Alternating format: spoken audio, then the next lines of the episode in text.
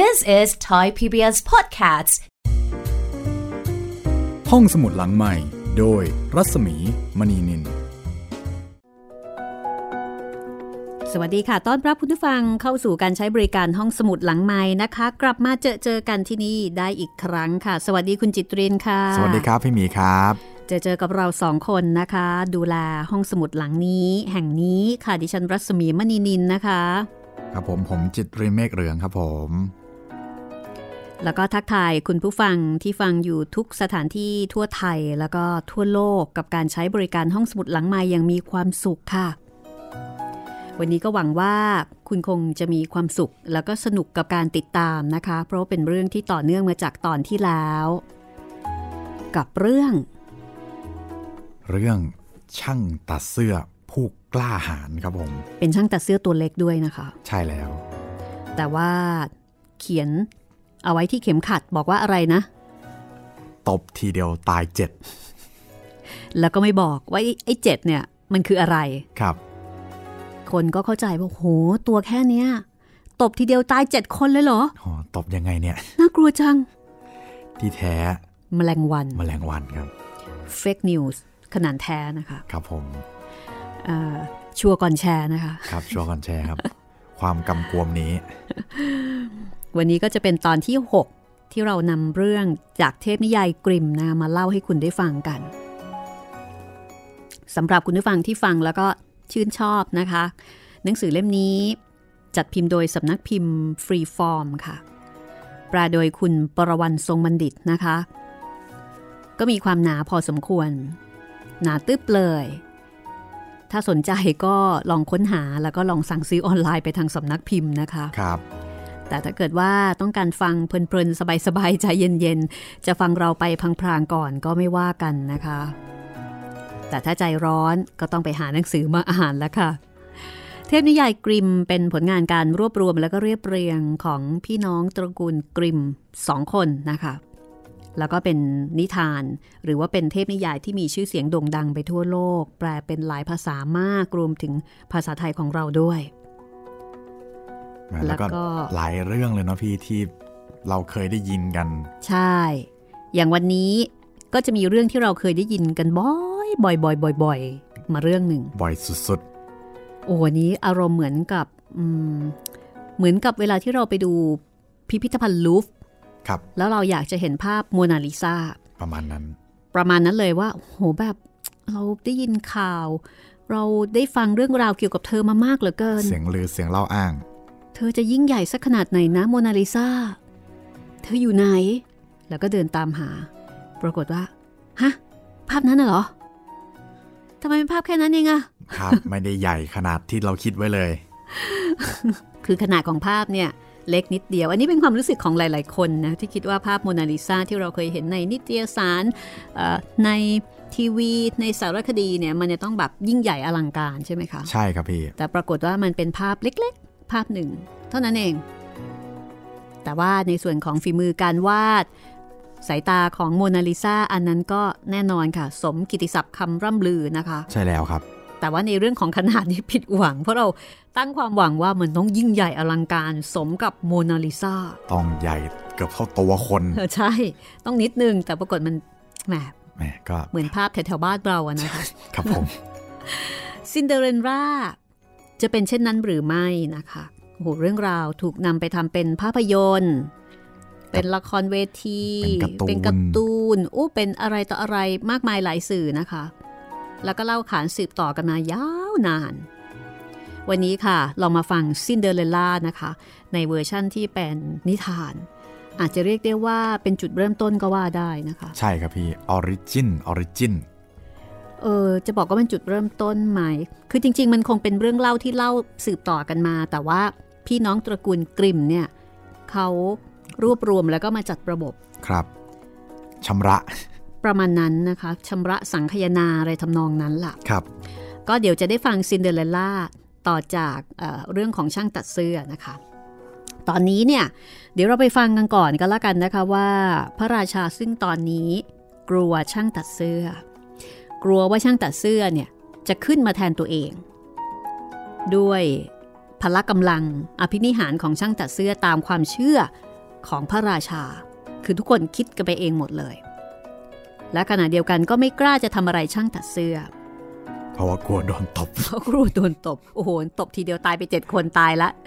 เอ่อเราจะเหลืออะไรนี่ครับ แล้วพระราชาก็คิดแผนได้ค่ะ วันนี้เราจะมา ติดตามนะคะว่า พระราชาจะทำอย่างไรอะถ้าเช่นนั้นก็ไปฟังกันต่อเลย กับตอนที่ 6 ของเทพนิยายกริมนะคะ กับเรื่อง ช่างตัดเสื้อผู้กล้าหาญค่ะ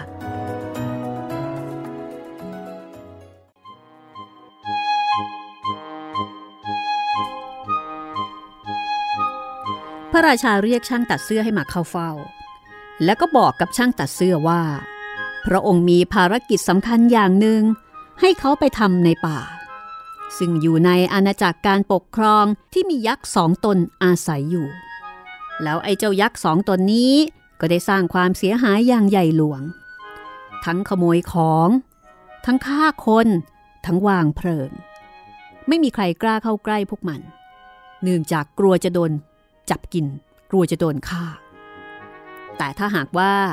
ช่างตัดเสื้อสามารถเอาชนะเจ้ายักษ์ทั้งสองตนได้ พระราชาจะยกพระธิดาให้อภิเษกสมรสด้วย ยังไม่พอนะคะ ยังจะยกอาณาจักรครึ่งหนึ่งให้เป็นสินสมรส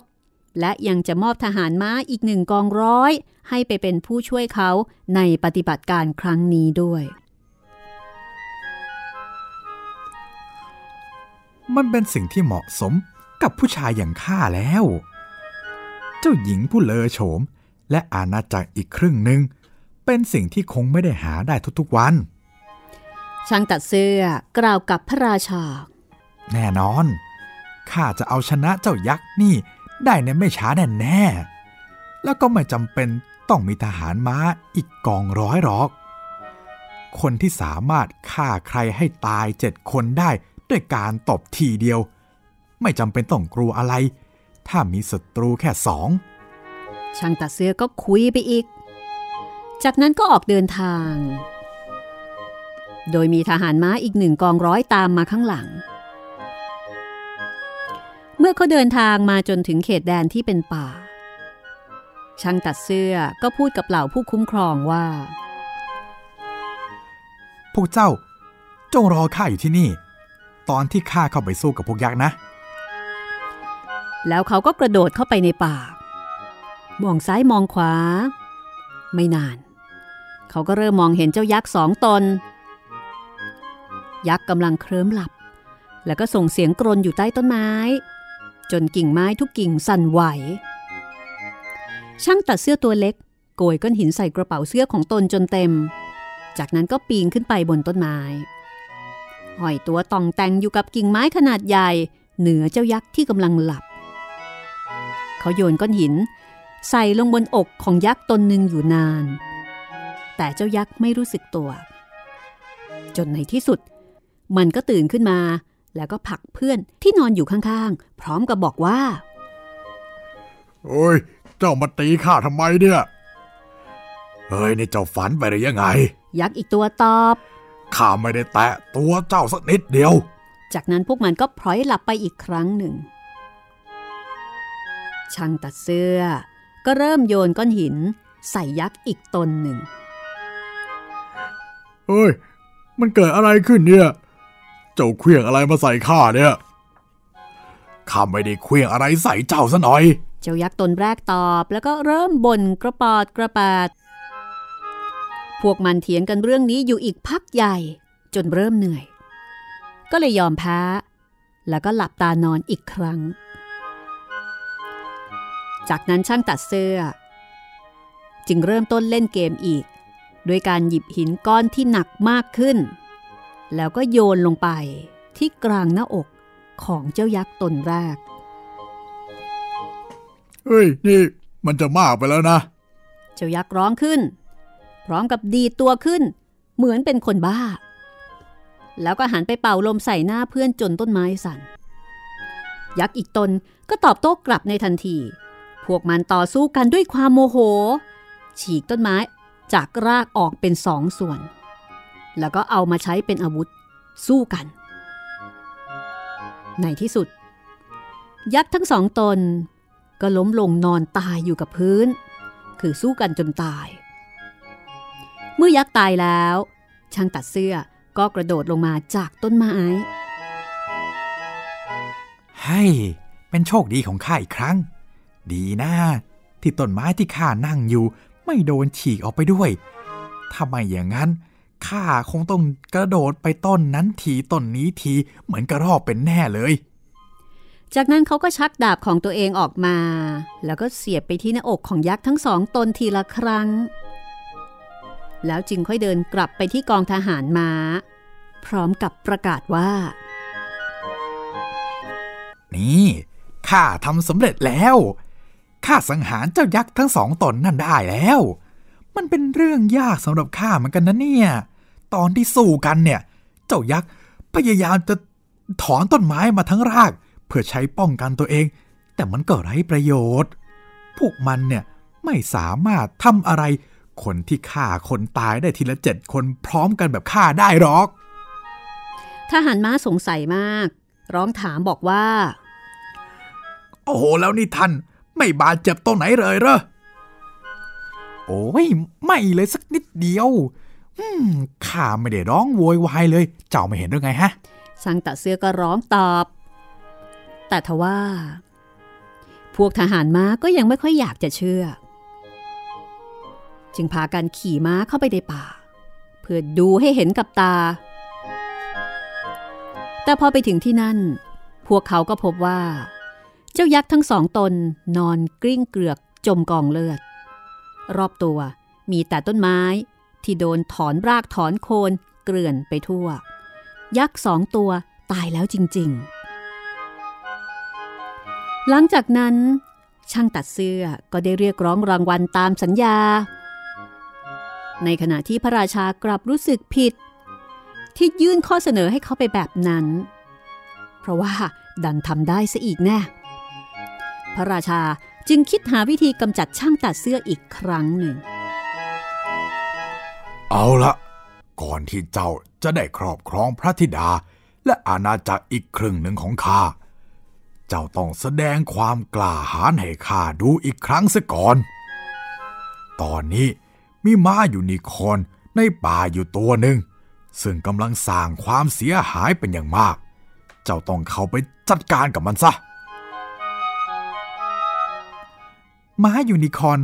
คงไม่สามารถทำอันตรายข้าได้มากไปกว่ายักษ์สองตนรอก ตบทีเดียวตายเจ็ด นั่นแหละคือวิธีของข้า ช่างตัดเสื้อร้องตอบพระราชาด้วยความมั่นใจ จากนั้นเขาก็นำเชือกแล้วก็ขวานติดตัวไปด้วย มุ่งหน้าเข้าไปในป่า พร้อมกับบอกให้ผู้ที่ติดตาม รออยู่ข้างนอกเหมือนเคย ไม่นาน เขาก็เจอกับม้ายูนิคอร์นที่ตรงเข้ามา พร้อมกับกระโดดดีดตัวไปมาเอานี่เบาๆหน่อยเบาๆหน่อย รีบร้อนเกินไป มันจะไม่ดีนักนะ ช่างตัดเสื้อเอ่ยขึ้น แล้วก็ยังคงยืนอยู่นิ่งๆ จนกระทั่ง เจ้าสัตว์ตัวนั้นเข้ามาใกล้ เขาจึงก้าวไปหลบอยู่หลังต้นไม้อย่างเงียบๆ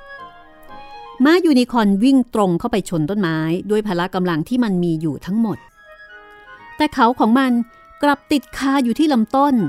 แล้วก็ไม่สามารถจะดึงเอาออกมาได้ฮ่าฮ่าทีนี้ข้าก็จับเจ้าได้แล้ว ช่างตัดเสื้อเอ่ยก่อนค่อยๆ ออกมาจากที่ซ่อนหลังต้นไม้ เขาเอาเชือกมัดไว้รอบๆ คอของยูนิคอร์น หยิบขวานออกมาเพื่อตัดเขาของมันออก จากนั้น ก็เรียกพลพรรคมารวมตัวกัน เพื่อเดินทางนำสัตว์ตัวนี้ไปส่งให้พระราชาทำสำเร็จอีกแล้ว แต่พระราชาก็ยังไม่ยอมมอบรางวัลตามที่สัญญาไว้ ทั้งยังสั่งให้เขาไปทำภารกิจเป็นครั้งที่สาม ก่อนที่จะมีงานอภิเษกสมรสกับพระธิดาของพระราชา ช่างตัดเสื้อจะต้องไปกำจัดหมูป่า ที่ชอบสร้างความเสียหายให้ได้ซะก่อนจ้าหมูป่าพวกนี้ชอบสร้างความเสียหาย เป็นหมูป่าที่แน่นอนจะต้องมีความร้ายกาจแล้วก็น่าจะเป็นอีกหนึ่งภารกิจที่ยากเย็น ครั้งนี้มีนักล่าสัตว์ ติดตามไปเป็นเพื่อนเขา ได้เลยตกลงตามนั้น เรื่องขี้ผง ช่างตัดเสื้อกล่าว แต่เขาก็ไม่ได้พานักล่าสัตว์เข้าไปในป่าด้วย ซึ่งพวกนักล่าสัตว์ก็ยินยอมตามนั้น เขาใช้เวลาอยู่ระยะหนึ่ง กว่าจะหาหมูป่าเจอเมื่อเจ้าหมูป่า มองเห็นช่างตัดเสื้อ มันก็วิ่งตรงมา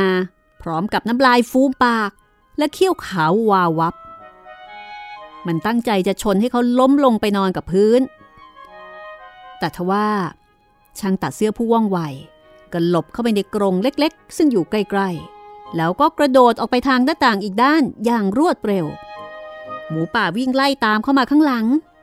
เมื่อมันเข้าไปอยู่ในกรง เขาก็ปิดประตูขังมันไว้ข้างใน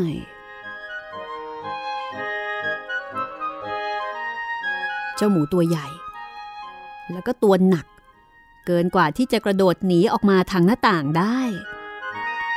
ก็เลยติดอยู่ในกรง จากนั้นช่างตัดเสื้อก็ร้องเรียกให้นักล่าสัตว์มาดูนักโทษที่เพิ่งจับได้ด้วยตาของพวกเขาเอง แล้วก็มุ่งหน้ากลับไปหาพระราชาอีกครั้งหนึ่ง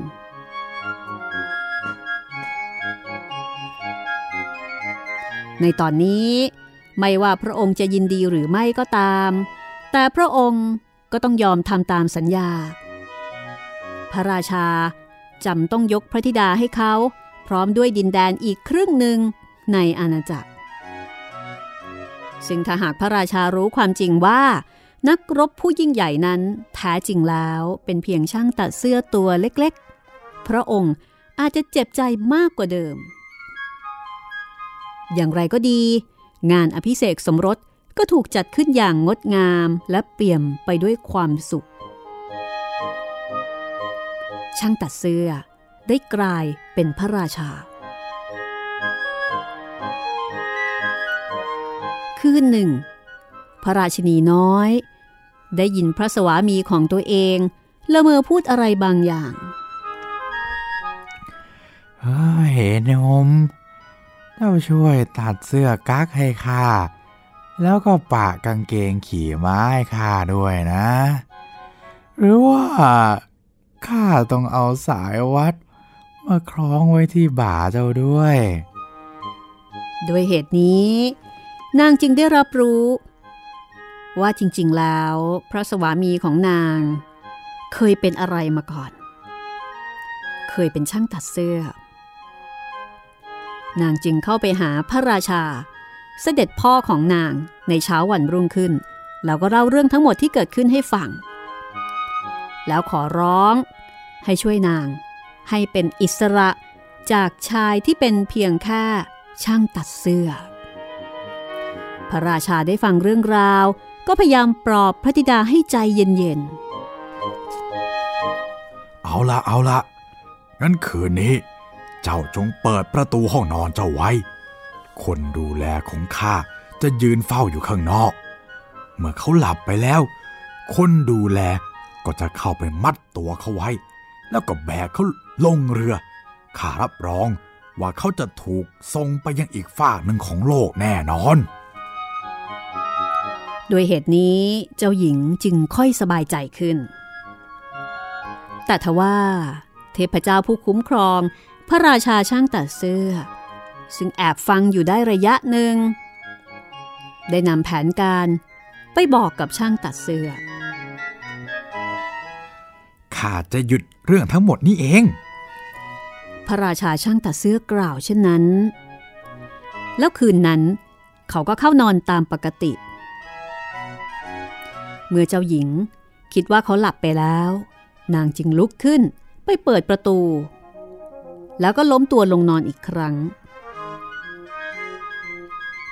ช่างตัดเสื้อตัวเล็ก ซึ่งหลอกให้นางเชื่อ ว่าเขาหลับไปแล้ว ก็เริ่มบนพึมพำตามแผนที่วางเอาไว้ไอ้ไอ้นม ช่วยตัดเสื้อกั๊กให้ข้าแล้วก็ปากกางเกงขี่ม้าให้ข้าด้วยนะ หรือว่าข้าจะต้องเอาสายวัด มาคล้องไว้บนบ่าเจ้าด้วย ข้าเนี่ยเคยตบทีเดียวตายไปเจ็ดมาแล้วนะ เคยฆ่ายักษ์สองตน จับยูนิคอร์นแล้วก็หมูป่าได้ แล้วเรื่องอะไรข้าจะต้องกลัวคนที่ยืนอยู่ข้างนอกประตูห้องนอนข้าด้วย เมื่อคนพวกนั้นได้ยินสิ่งที่ช่างตัดเสื้อพูด ก็รู้สึกกลัวเป็นอย่างมาก จึงพากันวิ่งหนีไปเหมือนกระต่ายป่า และไม่มีใครกล้าเข้ามาทำร้ายเขาสักคนเดียว ด้วยเหตุนี้ ช่างตัดเสื้อตัวเล็ก จึงได้ใช้ชีวิตเป็นพระราชาไปตราบกาลนาน และเรื่องก็จบลงเพียงแค่นี้สำหรับเรื่อง ช่างตัดเสื้อผู้กล้าหาญ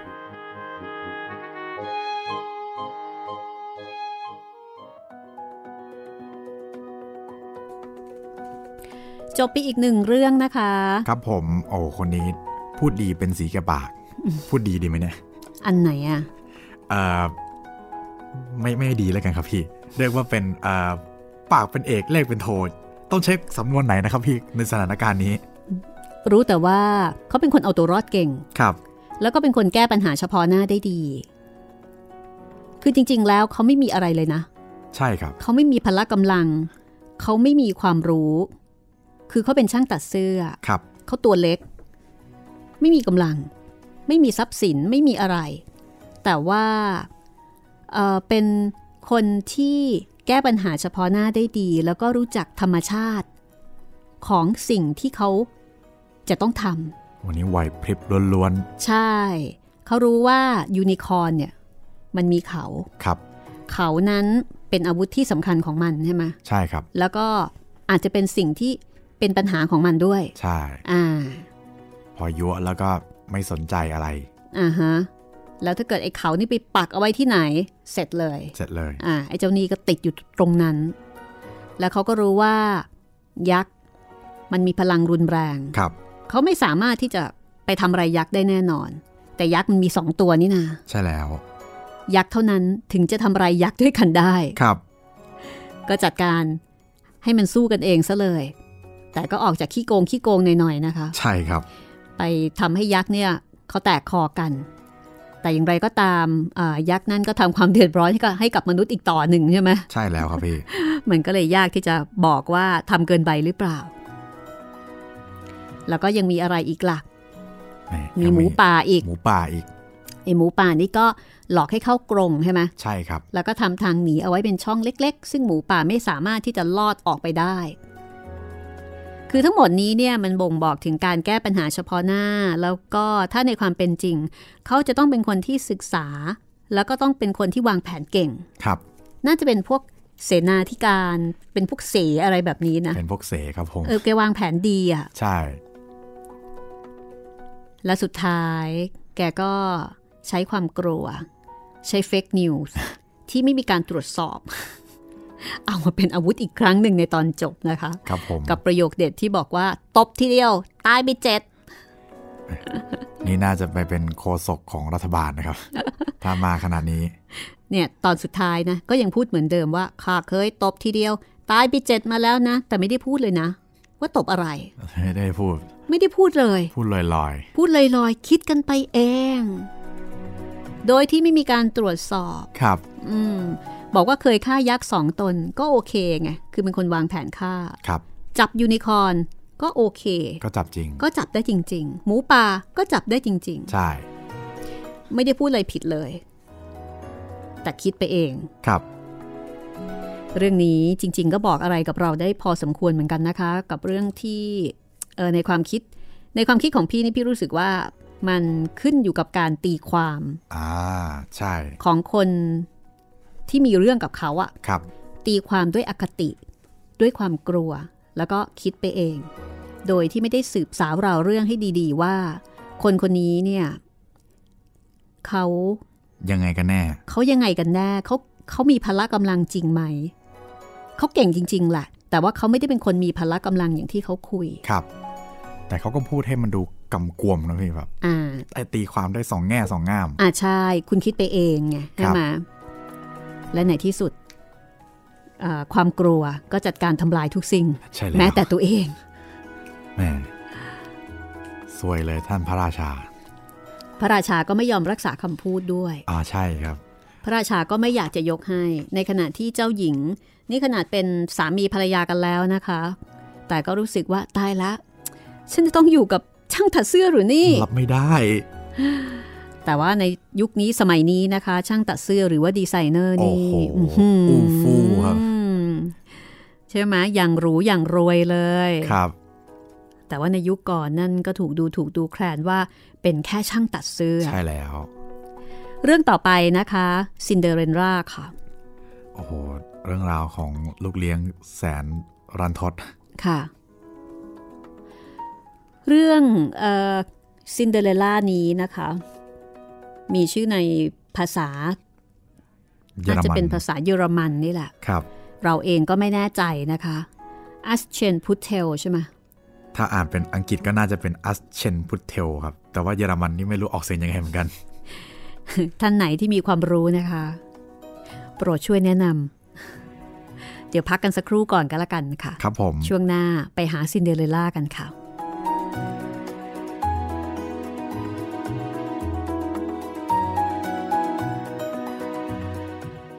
This is Thai PBS Podcasts. ห้องสมุดหลังไมค์ โดยรัศมีมณีนิล ก็มาถึงช่วงที่ 2 แล้วนะคะ ของห้องสมุดหลังไมค์ทาง www.thaipbspodcast.com นะคะ ซึ่งสามารถรับฟังรายการย้อนหลังได้ในหลายแพลตฟอร์มค่ะ ครับผมไม่ว่าจะเป็นทางเว็บไซต์ thaipbspodcast.com ทางแอปพลิเคชัน Thai PBS Podcast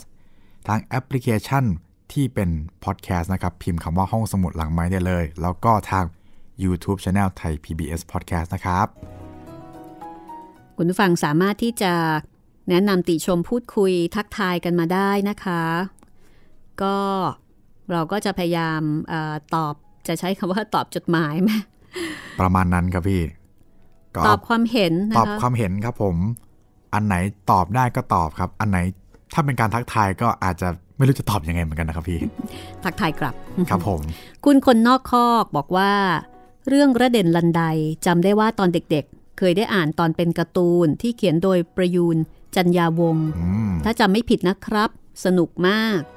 อันนี้พูดถึงเรื่องเอ่อระเด่นลันไดนะคะ ซึ่งเป็นหนึ่งในนิทานทองอิน ใช่ครับผมอ่าเรื่องที่ 10 ก่อนสุดท้ายนะคะครับ คุณคนนอกคอกฟังจากเพชรบูรณ์ค่ะ โอ้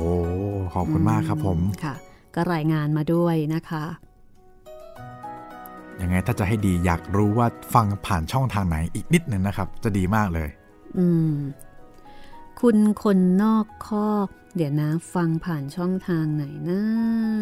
เป็นเว็บไซต์หรือเปล่า คุณคนนอกคอกคะฟังจากแพลตฟอร์มไหนคะ ช่วยให้ข้อมูลมานิดหนึ่งนะคะว่า ผ่านแอป หรือว่าผ่านเว็บ หรือว่าอย่างไรนะคะ ครับผมอ่าคุณอำนาจนะคะเอ๊ะอันนี้ไม่แน่ใจว่าตอบไปหรือยังที่คุณอำนาจเนี่ยบอกว่าตอนนี้กำลังไล่ฟังนิทานทองอินอยู่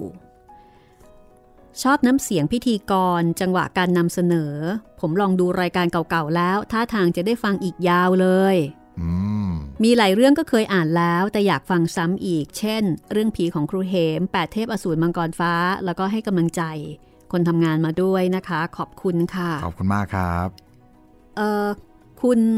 ปฏิพันธ์นะคะ บอกว่าสวัสดีครับ เรื่องริดมีดสั้นไม่ทราบว่ายังเก็บ เอาไว้อยู่ไหมครับ ผมหาในเว็บไม่เจอเลยครับโอ้ไม่แน่ใจเหมือนกันครับแต่แต่ถ้าในเว็บนี่ตอนนี้ยังไม่มีแน่นอนครับ แต่เดี๋ยวขออนุญาตไปหรือไปค้นสัก สักพักหนึ่งนะครับผม จะทยอยตอบแล้วก็พูดคุยนะคะเอ่อคุณผู้ฟังที่เขียนส่งมาเนี่ยอย่างที่คุณจิตรินบอกนะคะ ถ้าเป็นไปได้ รบกวนแจ้งนิดหนึ่งนะคะว่าฟังทางแพลตฟอร์มไหน ครับผม เราจะได้ทราบนะคะว่าแพลตฟอร์มไหนที่ที่ยังไงอะว่าว่าคุณฟังจากทางไหนแล้วก็ผลการรับฟังเนี่ยมันเป็นยังไงบ้าง มันชัดเจนดี มันติดขัด มันแห้งมันอะไรต่ออะไร แจ้งมานิดนึงนะคะครับจะได้รับรู้แล้วถ้าเกิดมีปัญหาก็จะได้จัดการแก้ไขได้นะเอาละตอนนี้นะคะ เดี๋ยวเราไปฟังซินเดอเรลล่ากันเลยก็แล้วกัน เรื่องที่คิดว่าหลายคนคงกำลังรอฟังอยู่นะคะว่าซินเดอเรลล่าในหนังสือเทพนิยายกริมม์ ซึ่งเป็นต้นฉบับของการเล่าเรื่องเนี่ยนะคะ ของพี่น้องตระกูลกริมม์ เขาเขียนเอาไว้ว่าอย่างไร คุณปรวันทรงบัณฑิตนะคะ แปลค่ะ กับหนังสือที่ชื่อว่า เทพนิยายกริมม์นะคะ จัดพิมพ์โดยสำนักพิมพ์ฟรีฟอร์ม ถ้าพร้อมแล้วเราไปฟังกันเลยกับซินเดอเรลล่าค่ะ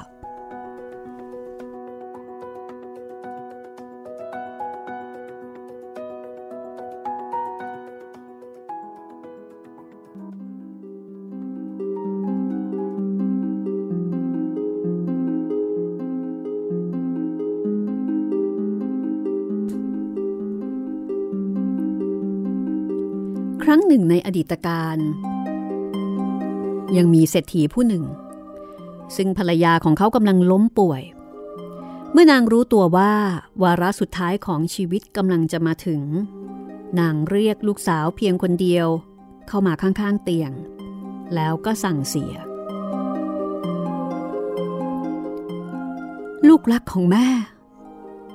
เจ้าต้องเป็นคนดี แล้วก็มีจิตใจเมตตานะจ๊ะ พระเจ้า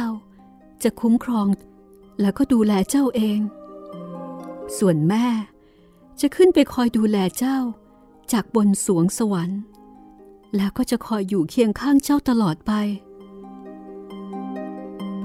แล้วนางก็หลับตาลง พร้อมกับสิ้นลมหายใจ ภายหลังจากนั้น สาวน้อยมักจะไปที่หลุมศพมารดาของเธอทุกๆวัน แล้วก็นั่งร้องไห้ แต่เธอก็ยังประพฤติตัวเป็นคนดี ตามที่แม่สั่งเสียไว้ เมื่อฤดูหนาวมาเยือน หิมะเริ่มโปรยปลายลงมาปกคลุม ปกคลุมหลุมศพของแม่จนกลายเป็นสีขาวโพลน และเมื่อแสงแดด ในตอนเริ่มต้นของฤดูใบไม้ผลิส่องสว่างขึ้น หิมะก็เริ่มละลาย เมื่อนั้นเอง เศรษฐีหนุ่มพ่อของเธอก็มีภรรยาใหม่ ภรรยาใหม่ของเขาพาลูกสาวสองคนมาอยู่ที่บ้านกับนางด้วย ทั้งสองคนเป็นหญิงสาวที่มีรูปร่างหน้าตางดงาม แต่จิตใจกลับดำทมินและแสนจะน่าเกลียด นับเป็นช่วงเวลาแห่งความเลวร้าย สำหรับลูกเลี้ยงที่น่าสงสาร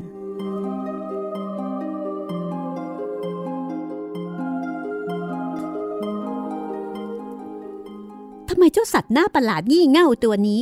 ถึงมานั่งอยู่ในห้องเดียวกับพวกเราได้นะ ใครก็ตาม ที่ยังต้องกินอาหาร มันก็จะต้องเป็นคนไปหามาให้ ใส่หัวเจ้าไปอยู่ในครัวเดี๋ยวนี้นะนางคนใช้ และนางก็ไล่ ลูกสาวของเศรษฐี ให้ไปทำงานในครัว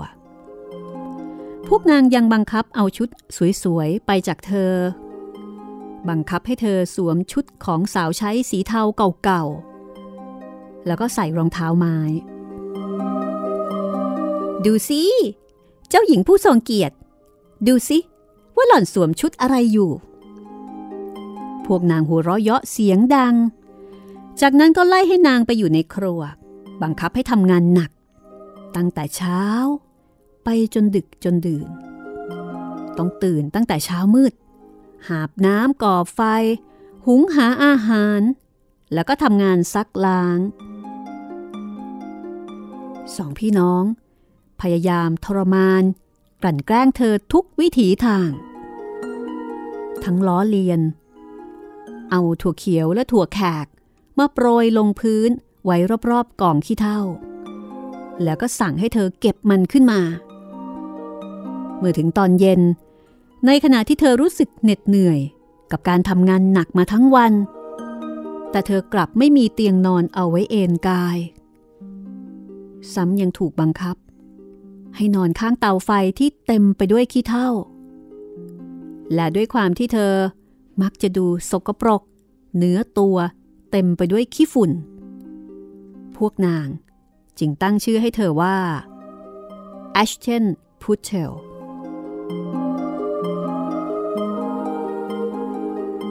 วันหนึ่ง ในขณะที่เศรษฐีผู้เป็นบิดากำลังจะออกไปตลาด เขาได้ถามลูกเลี้ยงทั้งสองของเขาว่า นี่ เด็ก อยากได้อะไรบ้าง เสื้อผ้าสวยๆจ้า ไข่มุกแล้วก็เครื่องเพชรจ้าอ้าวแล้วเจ้าล่ะ อยากได้อะไรแอชเชนพุทเทล กิ่งไม้กิ่งแรก ที่ทิ่มหมวกของท่าน ระหว่างทางกลับบ้านจากท่านพ่อ นั่นล่ะ คือสิ่งที่ลูกอยากจะให้ท่านเอามาให้ ต่อมา เขาได้ซื้อเสื้อผ้าสวยๆ ไข่มุก แล้วก็เครื่องเพชร กลับมาฝากลูกเลี้ยงทั้งสอง และในระหว่างทางกลับบ้าน เขาได้ขี่รถผ่านเข้าไปในป่า จนโดนกิ่งของต้นฮาเซล ทิ่มมาที่หมวก เขาจึงหักมันออก แล้วก็นำกลับบ้านมาด้วย เมื่อกลับมาถึงบ้าน ก็มอบของที่ลูกเลี้ยงทั้งสองขอไว้ให้กับพวกนาง ส่วนแอชเชนพูทเทล เขาก็มอบกิ่งของต้นฮาเซลให้ เธอกล่าวขอบคุณเขา แล้วก็ตรงไปยังหลุมศพของมารดานำกิ่งไม้นั้นไปปลูกตรงหลุมศพ ในขณะที่เธอกำลังร้องไห้คร่ำครวญด้วยความขมขื่นน้ำตาของเธอก็ไหลลงบนกิ่งไม้ ไม่กี่อึดใจต่อมา กิ่งไม้นั้น ก็งอกงามเติบโตกลายเป็นต้นไม้ ที่งดงามแอชเทนพูเทลมักจะเดินมาดูต้นไม้ต้นนี้วันละสามรอบ พร้อมกับสวดอ้อนวอน ในแต่ละครั้งจะมีนกสีขาว บินออกไปจากต้นไม้ และเมื่อใดก็ตามที่เธอเปล่งเสียงอ้อนวอน เหล่านกสีขาวก็จะนำสิ่งที่เธอปรารถนามาให้ทันที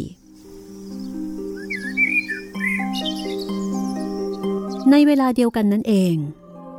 มีประกาศอย่างเป็นทางการมาจากพระราชาว่า จะมีการจัดงานรื่นเริงเป็นเวลาสามวัน โดยอนุญาตให้หญิงสาวสวย ทั่วทั้งประเทศมาร่วมงาน เพื่อจะให้พระโอรสของพระราชาได้เลือกหนึ่งในสาวงามเหล่านั้นมาเป็นเจ้าสาว เมื่อลูกเลี้ยงทั้งสอง ได้ยินประกาศว่าพวกหล่อนได้รับอนุญาต ให้เข้าไปปรากฏตัวในงานได้ ทั้งสองรู้สึกยินดีเป็นอย่างมาก จึงเรียกแอชเชนพูเทลมา แล้วก็สั่ง นี่ เจ้ามาหวีผมให้พวกเราเดี๋ยวนี้นะ จากนั้นก็ไปขัดรองเท้า ขัดหัวเข็มขัดให้ขึ้นเงาล่ะ พวกเราจะไปร่วมงานเลี้ยงที่ปราสาทของพระราชาแอชเชนพูเทลเมื่อได้ยินดังนั้น เธอร้องไห้ออกมา อย่างไม่สามารถจะกลั้นไว้ได้ เพราะเธอเอง ก็อยากจะไปร่วมงานเลี้ยงด้วยเช่นกัน เธอจึงเข้าไปขอร้องกับแม่เลี้ยงของเธอ อะไรของหล่อนเนี่ยแอชเทนพูดเทลขี้ฝุ่นขี้ผงเต็มตัวแบบนี้ นี่หล่อนยังจะมีหน้า อยากจะไปร่วมงานเลี้ยงอีกหรือหล่อนไม่มีแม้กระทั่งชุด หรือว่ารองเท้า แต่ยังอยากจะไปเต้นรำเนี่ยนะ แต่เมื่อเธอยืนกรานที่จะขอไปร่วมงาน ในที่สุด แม่เลี้ยงก็บอกว่า ข้าทำถั่วแขกจานหนึ่ง ตกลงไปในกองขี้เท่า ถ้าเจ้าสามารถเก็บถั่วพวกนั้นขึ้นมาได้ทั้งหมดภายในสองชั่วโมง เจ้าก็อาจจะได้ไปกับพวกเรา สาวน้อยจึงเดินไปที่ประตูด้านหลัง เข้าไปที่สวนพร้อมกับร้องขึ้นว่า โอเจ้านกพิราบ โอเจ้านกเขา รวมถึงเหล่านกทั้งหลายที่มี ถั่วแขกตกอยู่ในกองขี้เท่า พวกเจ้าช่วยเก็บให้ข้าทีเมล็ดไหนดี จงใส่จานไว้ เมล็ดไหนเสีย จิกกินได้เลยข้ายินดี ไม่นานหลังจากนั้น มีนกพิราบขาวสองตัว บินมาเกาะอย่างหน้าต่างห้องครัว ต่อมานกเขาอีกจำนวนหนึ่งก็บินมาอีก และสุดท้ายก็มีฝูงนกอีกมากมาย พากันบินมา พร้อมกับส่งเสียงร้องจิบจิบกระพือปีกกันพึบพับ พวกมันทลาลงมายืนรอบๆกองขี้เท่า เหล่านกพิราบผงกหัวของมันขึ้นลง แล้วก็เริ่มต้น เลือก แล้วจิก เลือกแล้วก็จิก จากนั้นนกที่เหลือทั้งหมด ก็เริ่มต้นเลือกแล้วจิก เลือกแล้วจิกนำเมล็ดดีๆ ไปใส่ไว้ในจาน ก่อนที่จะครบหนึ่งชั่วโมง งานเก็บเมล็ดถั่วก็สำเร็จลง แล้วพวกมันก็บินจากไป สาวน้อยนำจานถั่ว ไปมอบให้กับแม่เลี้ยงด้วยความปิติยินดี พร้อมกับคิดว่า ตอนนี้เธอคงสามารถไปร่วมงานเลี้ยงได้แล้ว แต่แม่เลี้ยงกลับพูดกับเธอว่า คงไม่ได้หรอกนะแอชเทนพูดเทลหล่อนไม่มีชุดที่เหมาะสมกับงาน แล้วหล่อนก็เต้นรำไม่เป็นด้วยหล่อนคงจะต้องถูกคนอื่น หัวเราะยาะเป็นแน่ และเมื่อแอชเทนพูดเทลร้องไห้ด้วยความผิดหวังนางก็บอกว่า เอาอย่างนี้นะ ถ้าหล่อนสามารถยิบเอาถั่วแขกสองจาน ออกมาจากกองขี้เท่าได้อย่างสะอาดหมดจดแล้วล่ะก็ หล่อนอาจจะได้ไปกับพวกเรา มันคงไม่มีทางเป็นไปได้หรอก แม่เลี้ยงคิดในใจ แล้วแม่เลี้ยงก็เทถั่วแขกสองจานลงไปในกองขี้เท่า สาวน้อยที่น่าสงสารเดินออกไปที่ประตูด้านหลัง เข้าไปยังสวน แล้วก็ร้องขึ้นว่า โอเจ้านกพิราบ โอเจ้านกเขา รวมถึงเหล่านกทั้งหลายที่มีถั่วแขกตกอยู่ในกองขี้เท่า พวกเจ้าช่วยเก็บให้ข้าทีมเมล็ดไหนดี จงใส่จานไว้มเมล็ดไหนเสีย จิกกินได้เลยข้ายินดี ไม่นานหลังจากนั้น ก็มีนกพิราบสองตัว บินมาเกาะอยังหน้าต่างห้องครัว ต่อมานกเขาอีกจำนวนหนึ่งก็บินมาอีก และสุดท้ายก็มีฝูงนกอีกมากมาย พากันบินมา พร้อมกับส่งเสียงร้องจิบจิบกระพือปีกกันพืบพับพ วกมันทลาลงมายืนรอบๆกองขี้เท่า เหล่านกพิราบผงกหัวของมันขึ้นลง แล้วก็เริ่มต้น เลือกแล้วจิก เลือกแล้วจิก จากนั้นนกที่เหลือ ทั้งหมด ก็เริ่มต้น เลือกแล้วจิก เลือกแล้วก็จิก แล้วก็นำเมล็ดที่ดีๆ ไปใส่ไว้ในจาน ก่อนที่จะครบหนึ่งชั่วโมง งานเก็บเมล็ดถั่วก็สำเร็จลง แล้วพวกมันก็บินจากไป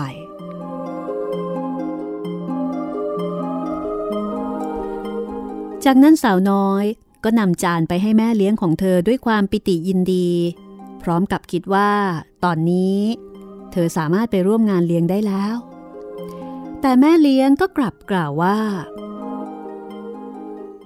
หล่อนยังทำได้ไม่ดีพอ หล่อนไปกับพวกเราไม่ได้หรอก หล่อนไม่มีชุดที่เหมาะสมด้วย แล้วก็เต้นรำไม่เป็น หล่อนจะทำให้พวกเราขายหน้าไปด้วย จากนั้นนางก็ไม่สนใจแอชเทนพูทเทลอีก รีบเร่งออกเดินทางไป พร้อมกับลูกสาวทั้งสองคนที่นางแสนจะภูมิใจ ตอนนี้เมื่อไม่มีใครอยู่ในบ้านแล้ว แอชเชนพูทเทลก็ไปที่หลุมฝังศพมารดาของเธอ หยุดอยู่ใต้ต้นฮาเซล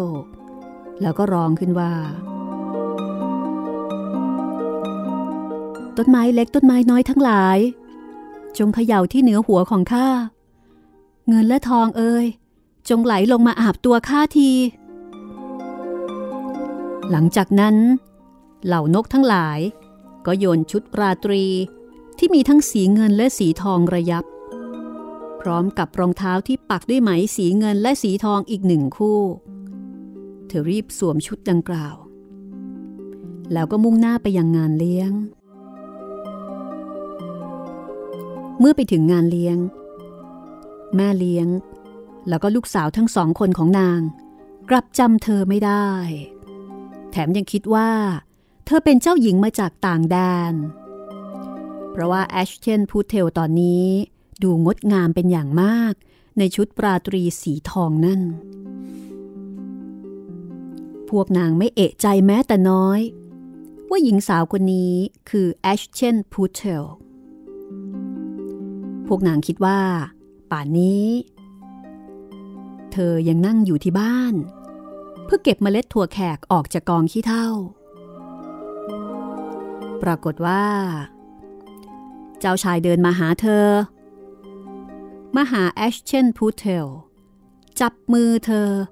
แล้วก็พาเธอออกไปเต้นรำจากนั้นพระองค์ก็ปฏิเสธที่จะยืนเคียงข้างหญิงอื่น ไม่มีใคร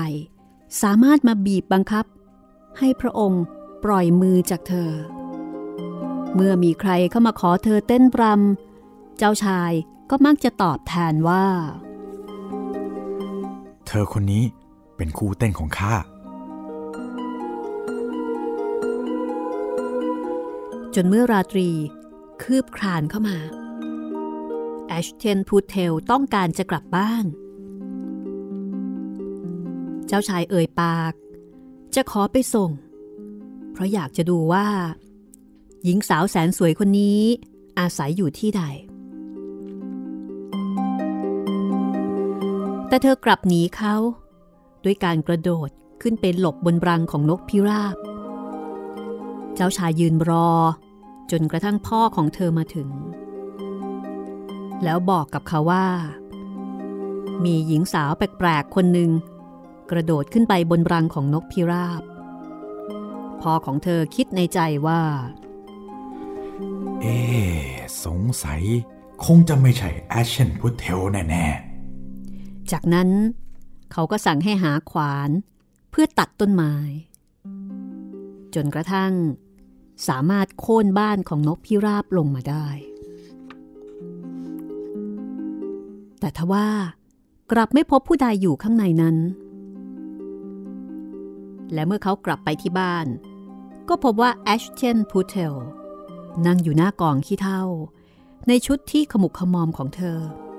โดยมีตะเกียงน้ำมันดวงเล็กๆ ส่องแสงสลัวสลัวอยู่ด้วยความว่องไวของแอชเชนพูเทลก่อนหน้านี้ เธอจึงกระโดดหนีออกมาจากบ้านนกพิราบได้อีกครั้ง แล้วก็วิ่งหนีไปซ่อนตัว อยู่ในพุ่มไม้ต้นหาเซล ก่อนจะถอดชุดราตรีแสนสวยออก แล้วนำไปวางที่หลุมฝังศพ โดยมีเหล่านกน้อยทั้งหลาย ช่วยกันนำชุดไปอีกที จากนั้น เธอก็กลับมาสวมชุดสาวใช้สีเทาหม่นของเธอ แล้วก็นั่งอยู่ที่ครัว ท่ามกลางกล่องขี้เท่า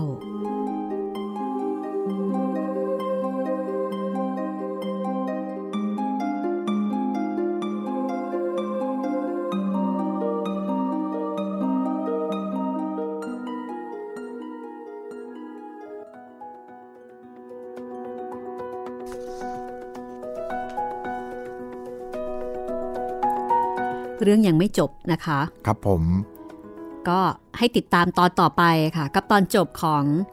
Ashton p u t e l ซึ่งเป็นชื่อของซินเดอเรลล่า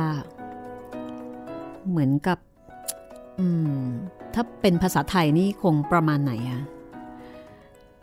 เอ่อประมาณแบบขมุกขมอมเจ้ามอมแมมอย่างเงี้ยเอออะไรประมาณนั้นน่ะนางมอมแมมนางซกมกอะไรแบบนี้ไหมครับนักมอมแมม อย่างกับแมวเนี่ยเออนึกนึกว่าแมวนึกว่าหมา ก็คือเป็นคนที่ดูปอนปอนๆอยู่กับห้องครัว อยู่กับกองขี้เถ้าเพราะว่าไม่มีเตียงนอนเป็นของตัวเองครับ ถูกแม่เลี้ยงแล้วก็ลูกสาวเนี่ยยึดเอาไปหมดนะคะ สงสัยว่าแล้วพ่อไปอยู่ที่ไหนเนาะโอ้คุณพ่อทำไมพ่อไม่แบบไม่ดูแลลูกบ้างเลยอะ่ะหรือว่าอืมคคุณพ่อเนี่ยฟังแล้วก็เคือง กลัวแม่ใหม่หรือเปล่าทำไมเห็นลูกสาว ของแม่ใหม่เนี่ยดีกว่าลูกสาวของตัวเองใช่นั่นไหมนะสิครับ อ่านเรื่องนี้แล้วนะคะ ก็นึกถึงเรื่องปลาบู่ทองเหมือนกันนะ ใช่ครับพี่คล้ายๆกัน ก็เป็นตำนานของการอะไรนะ รักกันแบบพี่แบบน้อง อยู่กันแบบพี่แบบน้อง พี่น้องแบบเนี้ยแหละค่ะ แบบเรื่องซินเดอเรลล่าแบบเรื่องปลาบู่ทองนะคะ เป็นพี่น้องที่แบบว่าแหมค่อนข้างจะโหดเอาเรื่องทีเดียว ปลาบู่ทองนี่ผมว่าหนักกว่าซินเดอเรลล่าอีกนะครับพี่ ถึงขั้นมีการฆ่าแกล้งกันเกิดขึ้น มีการวางแผนฆ่า ครับ ไม่ใช่ฆ่าด้วยความประมาทนะ วางแผนกันเลยทีเดียวเชียว แถมรู้ว่าเป็นปลายังไปฆ่าปลา รู้ว่าเป็นมะเขือก็ไปตัดตามมะล้าเขืงอตามผลาญโอ้โห อันนั้นน่ะโหดมากๆจิตนะคะใจคนเรานี่ ลองติดตามต่อไปจนจบเรื่องนะคะว่าซินเดอเรลล่า จะเป็นอย่างไร คือโอเคเราเนี่ยรู้ตอนจบ ใช่ แต่ว่ารายละเอียดก่อนที่จะจบเนี่ยมันน่าสนุกตรงนี้ละค่ะว่า มันยังไงต่อ มันยังไง มันเหมือนกับที่เราเคยดู เคยได้ยินมาไหม ครับโอ้แต่เท่าที่ฟังมานี่ก็ไม่ค่อย ไม่ค่อยเหมือนเท่าไหร่นะ ใช่ครับ คือแก่นแกนของเรื่องนี่อาจจะเหมือนกันตรงที่ว่าถูกแกล้งใช่ไหมอืมแต่ว่ารายละเอียดเนี้ยต่างกันเยอะครับ ไม่มีชุดฟักทองเอ้ยใช่รถฟักทองก็ไม่มี อันนี้เป็น จะเรียกว่า รังนกพิราบรังนกพิราบก็ก็จินตนาการไม่ออกเหมือนกันนะพี่ว่าจะหน้าตายังไง มันน่าจะเหม็นๆด้วยนะครับนกพิราบมันเหม็น มันซกมกหน่อยแล้วก็เหมาะกับ Aschenputtel ดี ติดตามตอนต่อไปนะคะ กับเทพนิยายกริมม์จากการจัดพิมพ์ของสำนักพิมพ์ฟรีฟอร์มนะคะ คุณปรวันทรงบัณฑิตเป็นผู้แปลค่ะ ต้องขอบคุณเอาไว้ณที่นี้นะคะ ห้องสมุดหลังไมค์ก็นำมาถ่ายทอด ให้คุณผู้ฟังได้ติดตามฟังกัน สามารถที่จะเปิดฟังเป็นนิทานก่อนนอนให้เด็กๆได้นะคะ แล้วก็ฟังพร้อมกัน แล้วก็จบแล้วก็ชวนคุยก่อนนอนค่ะ ว่าเรื่องนี้เด็กๆฟังแล้วก็เห็นประเด็นใดบ้างนะคะ แล้วก็สำหรับในตอนนี้ห้องสมุดหลังใหม่ ก็มีเรื่องเก่าๆนะคะ ที่เราขุดขึ้นมาเป็นเรื่องใหม่ ๆ อยู่ใน YouTube ให้คุณได้คลิกฟังกันแบบสะดวกสะดวกๆด้วย ใช่แล้วครับผมก็สะดวกช่องทางไหนอย่างที่เคยบอกไปตอนช่วงต้นเบรกที่ 2 ครับ ก็รับฟังได้เลย แล้วก็ถ้าชอบหรือถ้ามีอะไรเสนอแนะก็คอมเมนต์หรือว่าติดต่อกลับมาได้ทาง Facebook หรือว่าทาง YouTube ก็ได้นะครับผมอินบ็อกซ์มาได้นะคะ ทางเพจไทย PBS Podcast อันนี้คือเพจนะคะ หรือว่าเพจรัศมีมณีนิน หลายท่านก็ใช้ช่องทางนี้สื่อสารมา ทางเออคอมเมนต์ของ YouTube อย่างที่คุณจิตรินบอกนะคะ ครับผม ก็แล้วแต่ว่าคุณสะดวกช่องทางไหน ก็ขอบคุณสำหรับทุกๆความเห็นค่ะ แล้วถ้าเป็นไปได้นะคะ เราเนี่ยอยากรู้ว่าคุณคุณใช้บริการห้องสมุดหลังไมค์ผ่านแพลตฟอร์มไหน ถ้าสมมติว่าฟังฟังจากแอปก็บอกมานิดนึง ครับ ว่าแอปไหนแอปอะไรนะคะ ฟังทาง Spotify หรือ Podbean ก็อือฮะแจ้งมาให้เราทราบหน่อย หรือฟังทางพอดแคสต์พอดแคสต์เราก็มีใช่ไหมคะ มีครับผมของ iOS iOS ก็เป็น Apple อือฮึถ้าเป็น Android ก็เป็น Google Podcast ครับผม ค่ะ บอกมานิดนึงเราจะได้ทราบนะคะ แล้วก็ต้องขอบคุณล่วงหน้าเอาไว้ณที่นี้ด้วย วันนี้ก็หมดเวลาของห้องสมุดหลังใหม่แล้วล่ะค่ะ คงต้องขอปิดทำการก่อนนะคะ แล้วก็อย่าลืมมาติดตามตอนจบค่ะ Happy Ending หรือเปล่ากับ Ashton p u t e l หรือ Cinderella นะคะ วันนี้ลาไปก่อนค่ะ สวัสดีครับสวัสดีค่ะ